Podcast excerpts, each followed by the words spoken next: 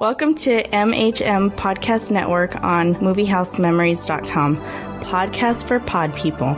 Our feature presentation begins now. You're listening to Lunchtime Movie Review from LunchtimeMovieReview.com, and we are the children of the 80s.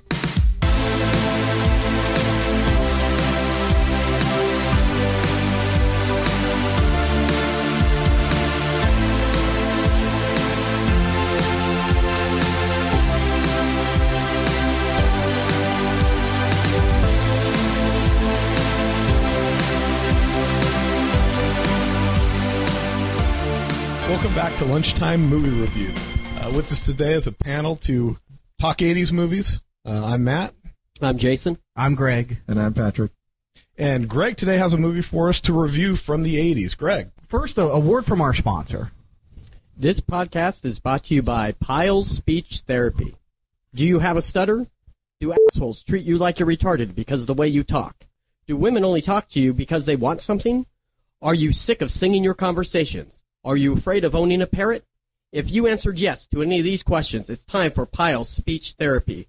Order now and receive a free fish. Remember, Pile's Speech Therapy, available in English, Italian, French, and Russian.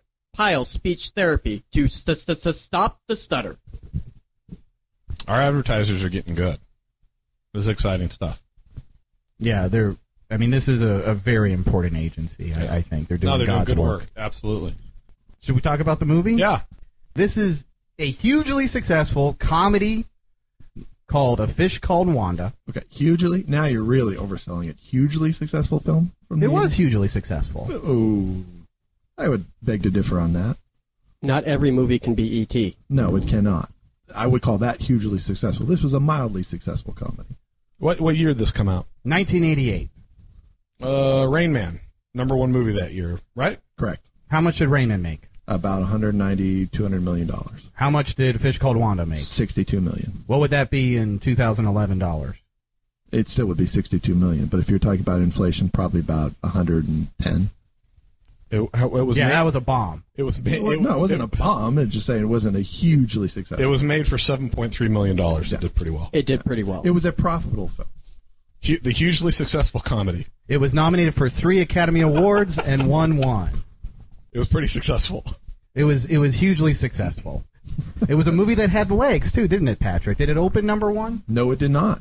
Did it ever? Was it ever the number one grossing film of any week? Yeah. Eventually, at week 10, it finally became the number one film. At week 10, and isn't that unusual? Doesn't that defy a Hollywood convention? I mean, typically movies do better in their opening weekends. True.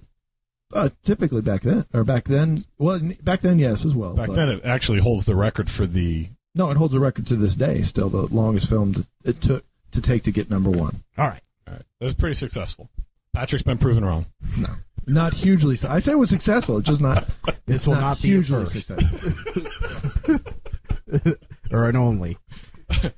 The namesake of our sponsor, Ken Pile, is played by Michael Palin, and his flatmate, George Thomason, comes up with this plan to pull off a diamond heist. He enlists co-conspirators. The first is Wanda Gershwitz, played by Jamie Lee Curtis, and she and George are lovers for approximately 2 years leading up to this. Wanda is American, and she's a con artist. She enlists Otto West to join in the conspiracy. Otto West is played by Kevin Kline. The four pull off this armed robbery. They dress in ninja costumes, which is, I think, a prevailing theme of the 80s. Very 80s, yeah. But who didn't want to be a ninja? They were in black, though. I always liked the ninja movies where they'd be like orange or pink. I think that's American Ninja 2. It is American Ninja 2. Color-coded ninjas. Those are not good ninjas. If you send a red ninja out in the world, bad things are going to happen. You're going to notice here comes a ninja. Unless you're in snow and the white ninja, that makes sense. But other than that, it just doesn't make sense.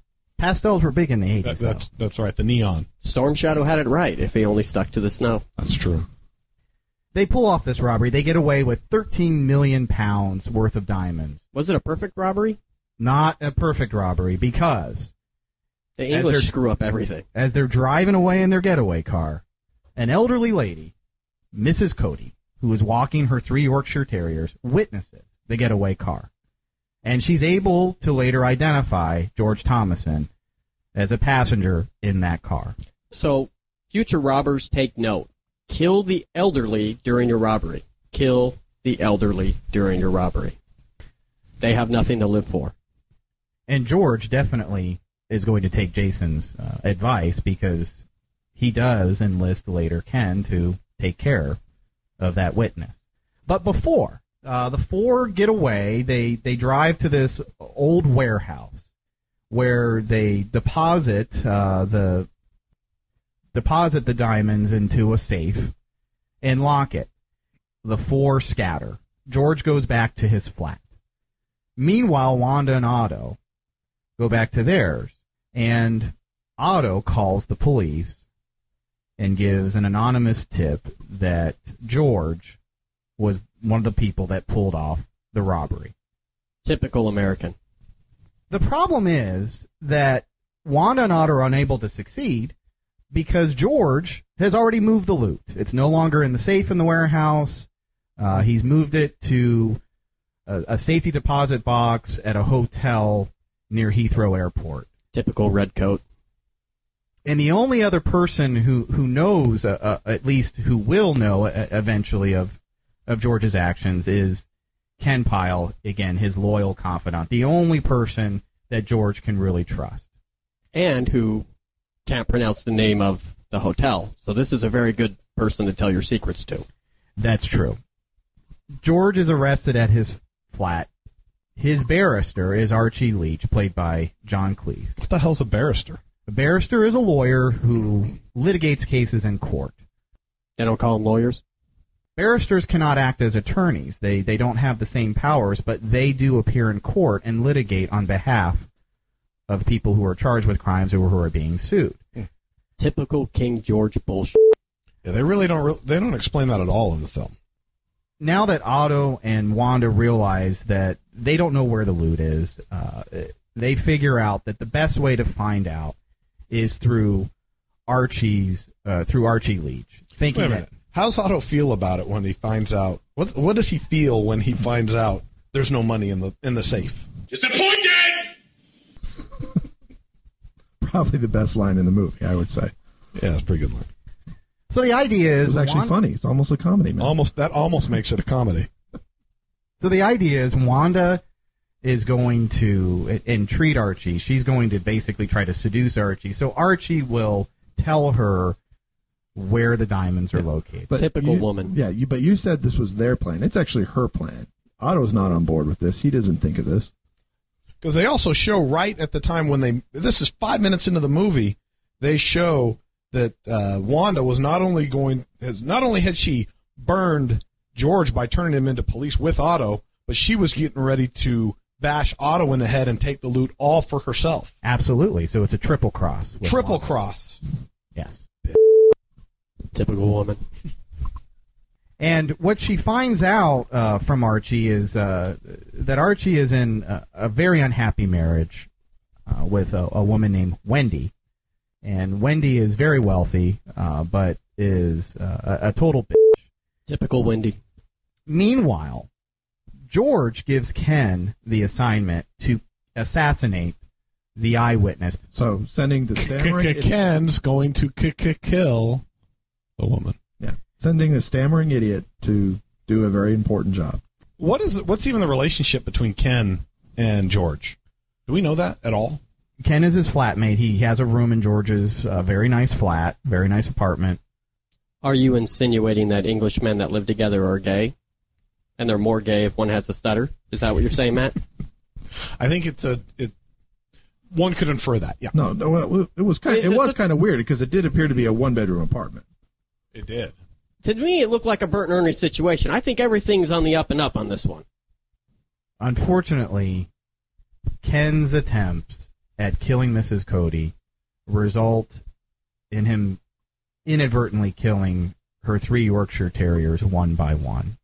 This is such a powerful moment in the movie, 3 powerful moments, that John Cleese would later say he still gets mail about people angry and upset with him that he wrote into the movie, these 3 innocent dogs dying, but no one ever wrote him a letter about Ken actually killing the old woman.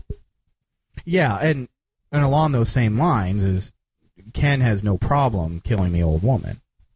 They also reshot the dog deaths. Is I guess the original scenes were more bloody and more realistic, and they ended up turning them cartoonish and like puppets to try to soften the blow of the animals being killed. In Ken's defense, they were not nice dogs. No, they were Yorkshire Terriers, are very nice dogs. Not in the film. And also in the deleted scenes, there's a sequence that they took out entirely, a running joke through the film, where Kevin Kline is such a crack shot that whenever he sees a cat throughout the film, you know, with their waving tail, that he drops to the ground, pulls out his gun, and shoots the cat's tail off. And later in the film, you see a vase full of cat's tails, like a bouquet. And it was actually several deleted scenes that they said ultimately they took out of the film because after killing the dogs and killing all the fish, that they were afraid that they would look a little... Oh, so they took out the funny scenes that made it a comedy. Yes, I actually thought those were funnier than most of the dog scenes. I'm sure you guys would have liked them clubbing seals and whale hunting as well. I was shooting off cats. That's pretty funny. If it served the purpose of the story, Jason, yes, I would. Cat people are crazy, though, and that's I think that's why they cut them. Right, they would have fucked them up. Yeah, they would have. Ken's final failed assassination attempt, which results in the death of the third Yorkshire Terrier, actually causes Mrs. Cody to have a fatal heart attack. Wanda is listed as a defense witness. She's the alibi witness for George.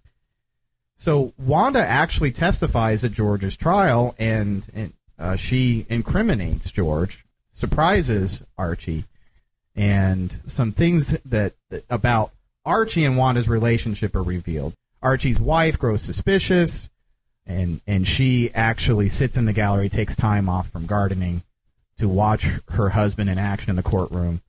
And when Archie refers to Wanda as darling, her suspicions have been affirmed, and she decides to divorce Archie right on the spot. While this is going on, Archie decides that his career is in ruins, his marriage is shot, he has fallen in love with Wanda, and he decides to just chuck it all in. He's going to appeal to George and say, look, you're going to be convicted now. How about you cut a last-minute plea if you reveal the location of where the jewels are hidden? So all four show up at the airport at virtually the same time with Otto and Wanda in possession of the jewels. Wanda finds an opportunity to hit Otto over the head with a baton. Otto's knocked unconscious. She locks him in a storage closet. She has the jewels. She boards the plane alone. Otto wakes up, shoots his way out, and runs to catch Wanda. However, Archie's able to run into him. But Otto doesn't want to kill Archie right away. Otto wants to humiliate Archie before he kills him. Smug English. So he takes him out onto the tarmac, makes him bathe in some used oil. But lo and behold, Ken comes with the steamroller from behind and steamrolls Otto to get revenge on Wanda. And Ken is so excited that he avenged his beloved fish that he loses his stutter and now can speak eloquently and actually do tongue twisters. Yeah, that makes sense. Yeah. That makes sense. That's how you kill people, and that cures you of stammering. Meanwhile, Archie gets on the British Airways flight with Wanda, and they head off to South America, thus ending the film. Now, that didn't sound funny to you, Matt? No. I was reliving it as he was telling it, and I it wasn't funny. I had never seen A Fish Called Wanda before 2 weeks ago. I never saw it. So you're the one who's never seen it. I had never seen it, and I was looking forward to it because of the recommendation of you all. And I did a little research on it, and they have it's on almost every top 25, top 10 best comedy ever. It makes these lists. I thought this is going to be a pretty fucking funny movie. It's not funny. I was waiting for the jokes to start. I was waiting for the story to start many times, and it just felt like it never came. Have it ever crossed your mind that because this is on so many lists for top comedies, that the problem is not with the movie but with you? Sure, I accept that. Or except that I tend to agree with them. Well, I group you guys together. All right, okay, but it's an overrated comedy film. I mean, how is it overrated? It was. I saw it in the theaters in 1988, and I walked out and went, wow, everything that was funny about it is in the preview. It was one of those films. Yeah, there were a handful of funny lines, and I could see that. If you would have seen the previews, you would have seen... you saw the I apologize scene. You saw I'm disappointed. You know, you saw part of the end sequence where he's got Archie in the oil barrel. I mean, that was all in the trailer. You take out those three scenes, and you've taken out almost the funny scenes, all the funny scenes in the film. Oh, I entirely disagree. The jokes are fairly obvious. I don't know how you can say the jokes were fairly obvious. In this. They don't really telegraph that much in the film. They telegraph that dog thing. It's a running line. We saw it once. The second time, I could have predicted something was going to happen with the dog, and Ken was going to get injured. Once again, something was going to happen with the dog, but not exactly the way it was going. In the trailer for the film, the dog gets smashed. In the trailer for the film, it's one of the. I mean, it's they put all the. I understand what you're saying. That you thought that the three parts that you saw in the trailer were the only three jokes, and I just entirely disagree with. One of the beautiful things about Otto, at least in my opinion, and this is the only one that counts at this table, is Otto, who believes he's really intelligent and is kind of one of these guys who reads philosophy, but he really doesn't understand it. He misunderstands a lot of things, and he is so easily insulted when people think that they're better at him at anything. Right. Don't call him stupid. Especially calling him stupid.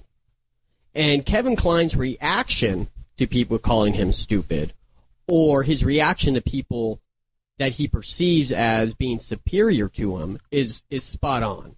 And him being just this rude, bombastic American stuck in prim proper England is funny. And he runs away with this movie, and he's entirely. Every time he's on screen, I'm laughing at something, whether he's pretending that he's interested in Ken becoming his lover to prevent everyone figuring out that him and Wanda are really lovers, him trying to tell Wanda he's not jealous but always showing up at places where Wanda's trying to seduce Archie, his interactions with Archie. The guy he just nails this part.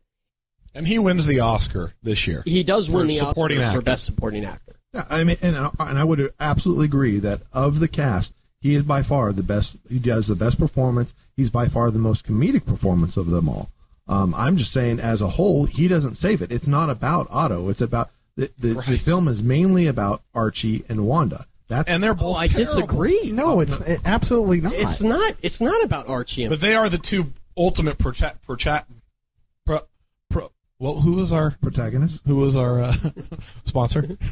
I'm going to need that number. Ken Pile. Protagonists of the film. They're the ones who get away. They're the ones who's presumably you're rooting for because they're the ones who end up getting the money. But that's not what the film's about, not their love story. I mean, if you think that the film's about their love story. Because it's called a romantic comedy. It is about their love story. But the thing is that there's no reason in this world why Jamie Lee Curtis would fall for this guy. There's no rational reason in this world. Well, she has a fetish.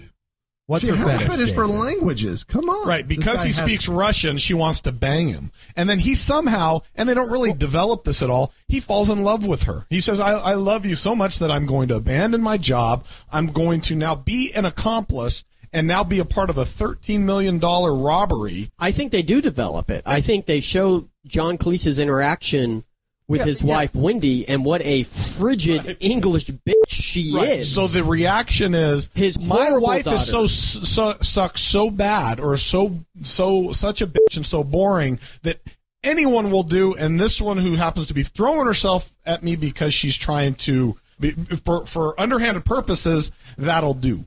I think you got it. Yeah. I think you do. I mean, it makes... His life is completely demolished the minute everyone discovers he had a relationship with Wanda during the trial. Right, and he does fall in love with Wanda, and he has, I think, a wonderful monologue where he explains to her what it's like being English, how wonderful it is, how uplifting it is to be with someone who's a free spirit, who's a typical American, warm-blooded, everything the English are not, and that he's ready to run away with her.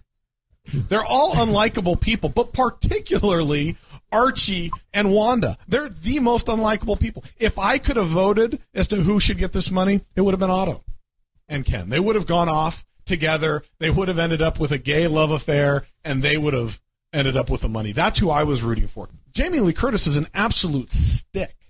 She had the mandatory bikini scene, or the mandatory underwear and panty scene, which she looks good. But other than that, she's a terrible actress. Her character was terrible, unlikable, and it wasn't even developed. I didn't buy it.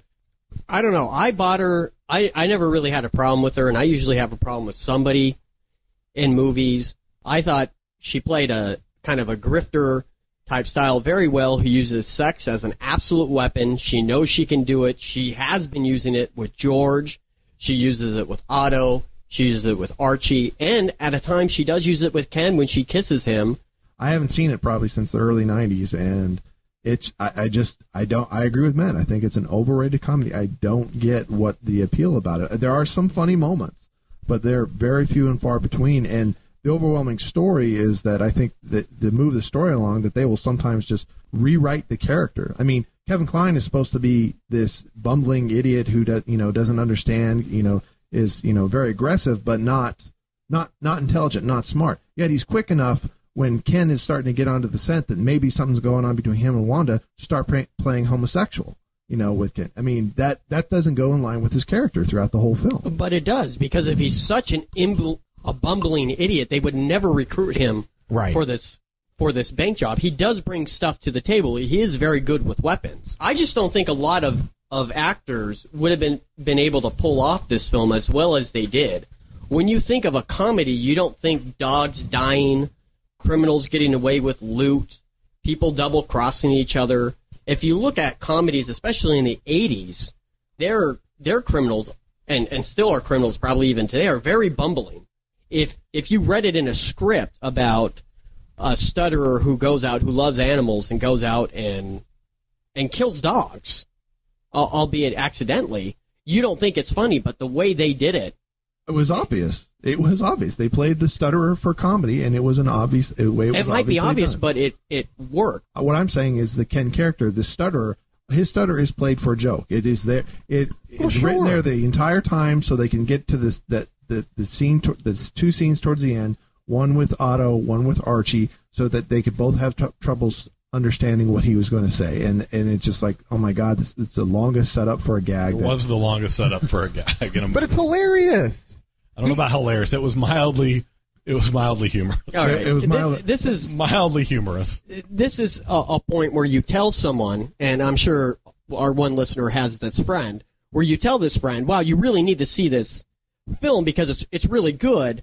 And that friend, the minute that comes out of your mouth, that friend is going to say, no matter what, I'm not going to like this film as much because I have to be the guy who doesn't like Titanic, who doesn't go to see Titanic. I'm the guy who has to say Dark Side of the Moon is the best Pink Floyd album despite owning The Wall. It's that guy, and I'm sitting at the table with two of them. I looked at it with fresh eyes. As I said, I hadn't seen it for probably 20 years. I saw it in the theater, and I was mildly amused by it, didn't watch it for a couple of years, and someone had it and saw it. This is probably only the third. I actually watched it twice, too, so third and fourth time that I've seen it. Going back and looking at it, I was like, it's not that good. It's not that entertaining. I'm not surprised Matt didn't like it, but I'm surprised you like it so passionately. Yeah. I'm fond of wit. Not just, That's the thing. I didn't find it that witty. It was really lowbrow for Matt. Not lowbrow. I just it was so... No. If you could add more, I don't know. Right. Stutterers. Stutterers. Something really overt, like a stutterer that you're going to keep making fun of and have the same joke over and over again. Maybe if you could have Otto's balls being peeled off Ken's face at one point. Something more like that. This wasn't even, it's not even the funniest Jamie Lee Curtis movie. And it is my complaint. Listen, look, it's mildly entertaining. A lot too. It's mildly entertaining. My complaint is that they call this one of the funniest 10 movies of the fucking universe. It's not. It is no Elf. Elf is a funnier film than this. It's a fine little film. The story's not great. The humor is... There's actually a plot in this. The humor now you may find all of the people falling in love and falling out of love. No, in Matt's defense... Not Elf did realistic. Have a plot. Like there is an amazing plot to this story. Amazing plot. No, there is. It's a shitty caper. The planned out by bumbling idiots. Right, because capers always are perfect, like Ocean's 11. They're always perfect. That was really cool. Yeah. No, I mean that was really cool. Yeah. It's a shitty caper. They don't explain they don't develop the love interest between Jamie Lee Curtis and John Cleese at all. It just kind of happens. It really does feel like a bunch of, you have the same characters and they wrote a couple different skits and then mashed it all together. Oh, I don't feel like that at all. I think you read that all wrong. I didn't read it. Well, maybe you should, because maybe you would understand it better. I understood it fine. And it was a fine... But saying that, it was just, a couple scripts put together. Or skits. Not a bunch of scripts. One script. Bunch of skits. Right. Yeah, I want to have this bit about the dog, and I want to have this bit, a couple little bits where Kevin Kline does the same thing and interrupts them, and I mean it was a bunch of the same bits thrown together, and I disagree. I thought it overall it was advancing the story. See that, and I'm glad you said that's not what it did. Not advance the story. I felt like get on. Well, your story was Wanda and Archie. I think that was John Cleese's story, the romantic comedy, the love story. I mean, you read things about this film, and that's what they say about it. I don't know the MacGuffin in this film. I don't know if on their own film. One of the funniest romantic comedies of the decade. Is that written by John Cleese? That's on the box. And I'm sure he was in charge of all of that.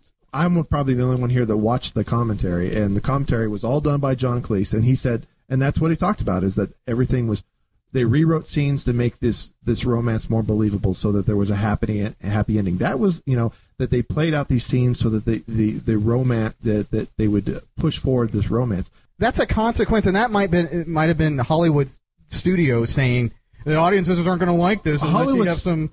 have a love interest, have a love story going on. But the Hollywood studio didn't make the film. They didn't come back and say, oh, hey, we released it, now let's re-release it. It was a romantic. That was how it was released. That's how they made the film. They did test it with an ending where Jamie Lee Curtis is wearing, it's supposed to imply that she's going to screw Archie Leach over because she's wearing shark shoes, and the audience is left with the impression she's going to ditch him, which I find more believable and more funnier. True to the character, and actually probably even funnier as well. That would make it a comedy.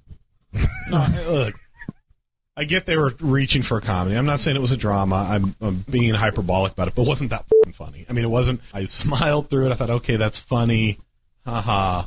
It's kind of like texting or on emails. It's like LOL. There was no LOLs. There was some chuckle. You had a smiley face. There was some salts. Smiled at first, then stopped. There were some LQTMs, laughing quietly to myself. It's not one of the top 10, and if pressed, there are at least 10 films funnier than A Fish Called Wanda, right, Jason? Oh yeah. Okay. So you do at least agree with me that it's not one of the top 10 funniest movies of all time. It's not even one of the top 10 funniest movies from the '80s. No, I think it would be one of the top 10 funniest, probably from the '80s. I'm just trying to understand Kevin Kline ripping the panties off of Jamie Lee Curtis, putting them over his face, and saying Benito Mussolini, and was that a laughing quietly to myself? I'm not sure. Is that wit or was that lowbrow? So is it? I guess it's all of the above. That's what makes it funny. Yeah. No. Look, he doesn't speak Italian really well, and she wants him to speak Italian, so he says a bunch of cheeses. It's mildly entertaining. It's funny. It's okay. It's I think it's overrated. I think that's what the point is it's overrated as a film. It's overrated as a comedy. I did think Kevin Kline was good. I thought when he was on it, he absolutely stole every scene he was in. Some of the things I found interesting about the film, though, were just facts about Michael Palin, and because there was a backlash about the stuttering, and people were pretty pissed off about him the stuttering character, as well as the way that Kevin Kline treated him throughout the film, as Greg mentioned earlier. And some things we learned about Michael Palin is that he was somewhat vested in this character for some very specific reasons. His father had a stutter. And I think Michael and Michael Palin's character is true to most people who have a stutter. When he's comfortable, he loses the stutter. When he's tense, when he's nervous, when he's not comfortable around. So he stutters more around Otto, and he stutters more when he's in a stressful situation. And they also took out at the end. We talked about the dog scenes they took out. They also took out. There's a steamroller scene where Ken steamrolls Otto. Right, and he's intending to Ken is coming to kill me, which again that was very understated, very very witty rather than lowbrow, I guess that move there. But someone feels jaded. What I thought was interesting is one of the things they took out is a bloody, dead Kevin Kline shot, and they took that out completely and show Kevin Kline covered in mud at the window, kind of seeing them take off. He's Wile E. Coyote. He bounces back. It is very Wile E. Coyote, and I thought the other one would have been better. Some of the to make it more of a dark comedy. I think if he would have just ran with dark comedy, then that would have been a lot better. And I think that's what speaks to the age of it, the time of it. I mean, this is kind of before things like Fargo and some of these other things that come later, and I don't think they went that far. So maybe part of the thing for me, part of my complaint, or maybe why I don't like it so well, is that I've already seen some of these other things that have taken it to the next level and have really done a dark comedy. And maybe for the time, it was really cutting edge and doing all these things that you talked about, Jason, of using crooks as the good guys and killing animals as kind of being the punchline. And it might have been taken by other things that I've seen do better, in my opinion, and go all the way with it. And so this seems like a cute little quaint movie that never really reached what it was trying to do. So I think they almost got there. I think I guess the other thing is they went back. Thank you for that. They almost got there. They've kind of towed the line. This is a good three-quarters of a film. They kind of towed the line. It's a backhanded compliment. It is. I love that. They tried to tow the line. You did better than I thought you would do. You don't sweat so much for a fat girl. They kind of tried to straddle the line of being lighthearted and fun and cute and dark and I don't think it worked that way. But, one other thing that didn't come out, and back when they were talking about Michael Palin's father, something that he did do is actually found the Michael Palin's, Michael Palin's School for Stammering Children or something like that, and it's a real institution, it's a real thing that he raises money and does help kids with stutter. So I thought that was an interesting fact that was a personal through line for Michael Palin. And little known fact, at that school they give the kids mesh face masks so other kids can't run up and stick chips up their nose. Another. And we've just taken a major step backwards. Another thing, that's real highbrow. I look how slighted you are. You are like Otto. Call me stupid. Right. Don't call me stupid. So we end all podcasts with going around the table and saying whether you liked the film when you first saw it, and whether you think it stands the test of time. Obviously, one of us at this table is at a very disadvantage, so we can just skip him entirely.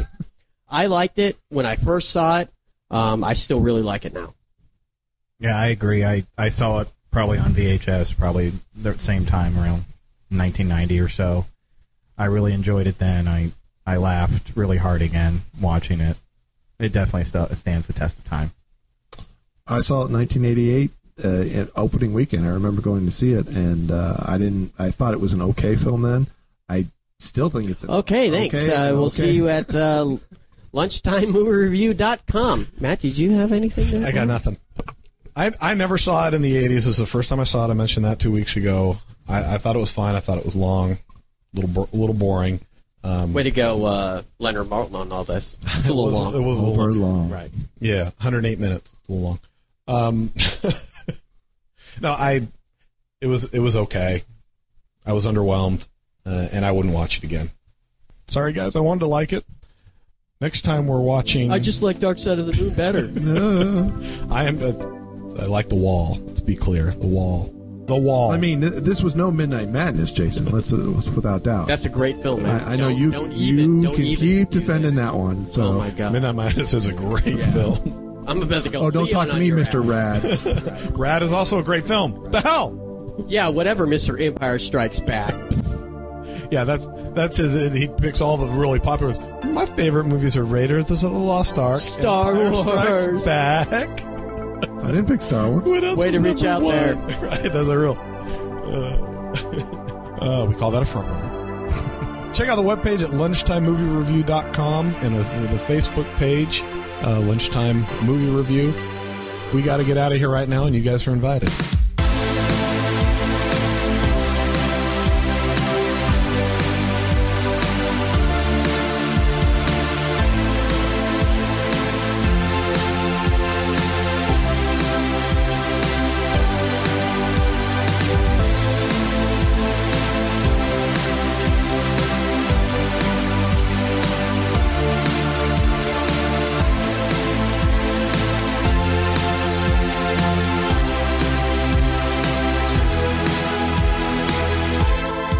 This podcast is intended for entertainment and information purposes only.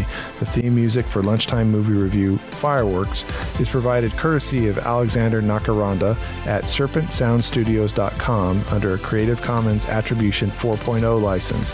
All original content of this podcast is the intellectual property of the MHM Podcast Network, Lunchtime Movie Review, and Fuzzy Bunny Slippers Entertainment, LLC, unless otherwise noted.